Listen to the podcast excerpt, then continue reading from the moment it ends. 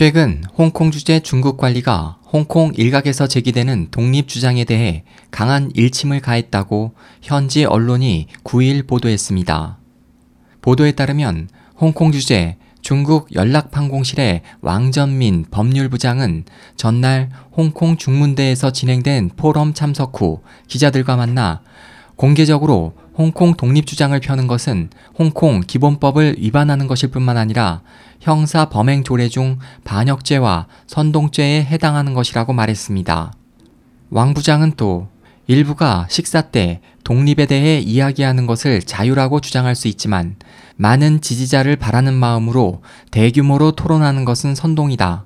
그것은 단체 조례에도 위반된다며 언론의 자유는 무제한이 아니다. 홍콩은 수백 년이나 1천년 후에도 중국의 일부일 것이기 때문에 독립은 불가능할 것이라고 주장했습니다. 이에 대해 홍콩의 자치와 민주주의를 중시하는 범민주파인 공민당의 데니스 의원은 명보와의 인터뷰를 통해 왕 부장은 선동죄에 대해 완전히 잘못 알고 있다. 홍콩에서 선동죄가 적용되려면 목적 달성을 위해 폭력 사태나 공공질서 혼란 등 수단이 포함돼야 한다고 말했습니다.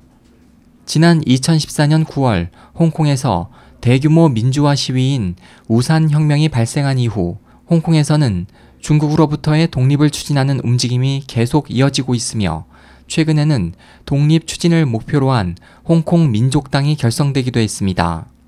우산 혁명 당시 시위대를 리드한 조슈아 웡은 오는 10일 정당 데모시스토를 창당합니다.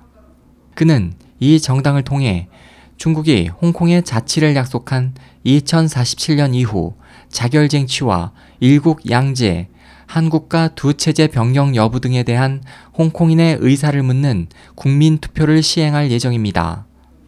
SOH 희망지성 국제방송 홍승일이었습니다.